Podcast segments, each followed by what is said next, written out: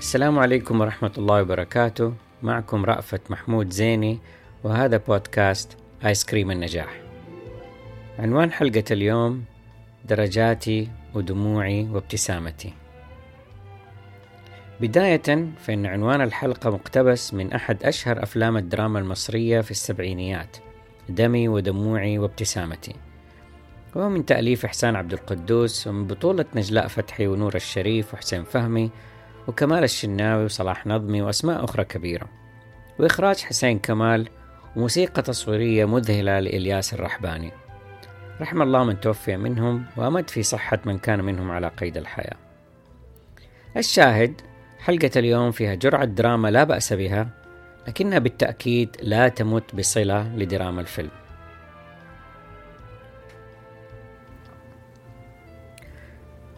قضيت مع الدموع فترات لا بأس بها فقد كانت تسيل سريعا ودون استئذان عند زيادة المسح الثقيل أو المحاولات المتكررة الفاشلة وغيرها.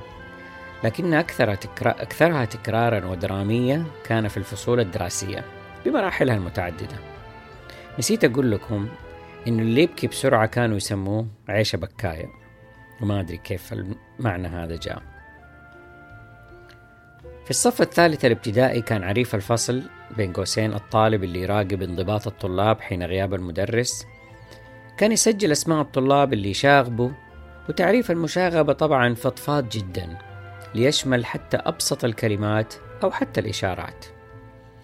ما أذكره أن الأستاذ كان يتغيب كثير ويعود ليقرأ أسماء الطلبة المشاغبين التي يقدمها العريف ليقوم بضرب الواحد تلو الآخر وأنا منهم. على الأيدي والأقدام فكانت سيول الدموع تنهال دون حساب. نفس الأستاذ أنزل علينا عقاب في مادة الحساب فطلب مننا أن نكتب الأرقام من واحد وحتى ثلاثة آلاف ونسلم الواجب في اليوم التالي وإلا فالويل والثبور وعظائم الأمور. كانت ليلة صعبة.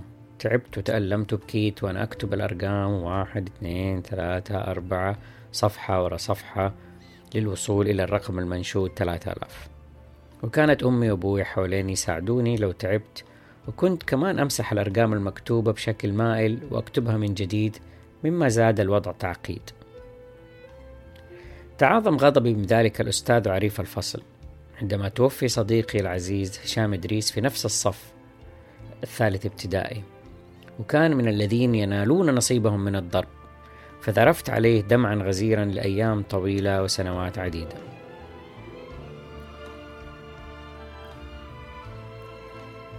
إحدى القصص العجيبة في البكاء كانت مع أستاذ التجويد في الصف الخامس الابتدائي. أو الرابع. اللي دخل مرة في الحصة الأخيرة وسأل عن قاعدة البسملة والتي لم يتمكن من تذكرها جميع الطلاب بكافة أطيافهم الدراسية الشاطر والبليد كما كانوا يصنفون. مما يجعلني أشك أنه شرحها أصلا. فقرر ذلك الأستاذ المحترم أن نبقى واقفين في أماكننا إلى صباح اليوم التالي.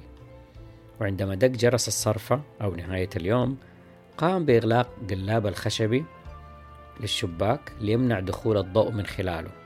وأطفأ الأنوار وخرج وأغلق الباب ونحن واقفين في أماكننا. بعد أن غادرنا بقليل بدأت الهمهمات المختلطة بأصوات الدموع المنسابة تتصاعد حتى أصبح الفصل يعج بالبكاء وأخوكم كان من أقوى المشاركين في تلك المعزوفة. التي توقفت فجأة عندما فتح الأستاذ الباب وقال سامحتكم هذه المرة ولا تعودوها. وما أعتقد أو ما أدري إيش صار بعد كذا. كنت أعتقد أن هواية بعض الأساتذة الاستمتاع بمشاهدة سيلان دموع الطلاب والشهقات التي تصاحبها. فلم أستطع فهم أستاذ العلوم الذي يضع مفتاح السيارة بين أصابع الطلبة الصغيرة ليضغط عليها ويلف المفتاح بينها كأنه بيشغل السيارة. أو أستاذ الفنية اللي يسأل عن سبب الرغبة في زيارة الحمام أكرمكم الله. وإن لم يلقى جوابا تفصيليا عن السبب يصيح بقوة مكررا الاختيارات التي يمكن أن يقوم بها الإنسان عند دخول الحمام. ثم يقهقه عندما تبدأ دموع الطلبة بالانسكاب. لا أعلم أي أثر أرادوا تركه. وأي قيمة أرادوا تأصيلها في قلوب وأرواح طلبة لم تتجاوز أعمارهم التسع سنوات آنذاك.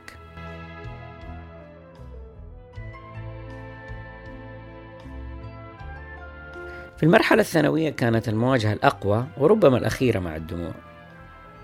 كان أستاذ الفيزياء عدنان بيمة رحمه الله صارما جدا. ومرة سأل سؤال في إحدى الحصص وكنت أحاول أرفع إصبعي للإجابة عليه. بينما كان الطالب اللي بجانبي يحاول أن يكلمني بشأن السؤال أو الجواب بالأحرى. وصادف ذلك التفاتة من الأستاذ ناحيتنا فقال رأفت ليش تتكلم مع اللي جنبك؟ ناقص خمس درجات. يا إلهي ما هذا الظلم وهذا التسرع في الحكم. فذلك يعني خسارة المركز الأول على الفصل وأكيد على مستوى المدرسة فالمنافسة قوية على ذلك المركز. ولم أكن مستعدا لخسارتها بأي حال من الأحوال. عندما خرج الأستاذ في نهاية الحصة بدأ الطلبة يعلقوا ويتريقوا فتدفقت دموعي كشلالات نياجرا الهادرة في شمال أمريكا خلال أوج فصل الأمطار.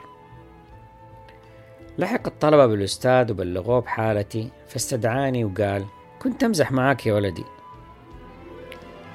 قلت له بصوت متهجج بينما ابتسامة ارتياح تحاول جاهدة الظهور على وجه محتقن الدرجات ما فيها مسح. في المرحلة الجامعية كان الحرص مستمر على الدرجات والمفاجآت متكررة بين وقت وآخر عن ارتفاعها وانخفاضها. نتيجة ل majorات ال physics اختبارات الفيزياء في ال freshman أو ال thermodynamics ديناميكا الحرارية في ال sophomore أو حتى ال machine design تصميم المكاين في ال junior. لكن الصدمة الكبرى كانت عندما حصلت على درجتين C أو جيد في مادتين لم أتوقعهما في نفس الفصل الدراسي. فطاحت بالجي بي اي اللي معدل الدرجات وأنزلتني مرتبة شرف كاملة ولم يتعافى بعدها معدلي ولا قلبي من تلك الحادثة التي ربما سأتعرض لتفاصيلها في حلقة منفصلة. المهم لم تصل ردة الفعل إلى مرحلة الدموع الخارجية. ولكن ربما كانت سيولا داخلية تركت آثارا دائمة في وجداني وأسلوب حياتي. بعد حوالي 25 عام من تخرجي من المرحلة الثانوية التقيت صدفة في مطعم شاورما في جدة نفس أستاذ الفيزياء.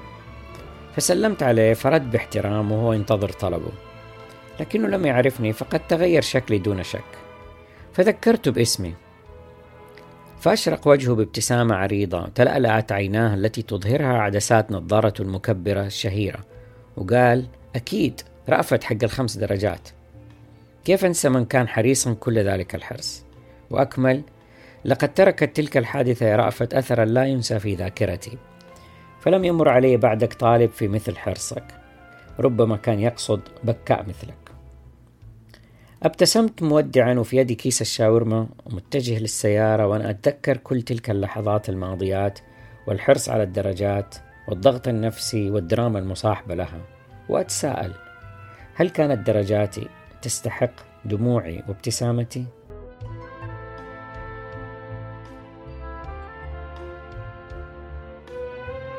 ربما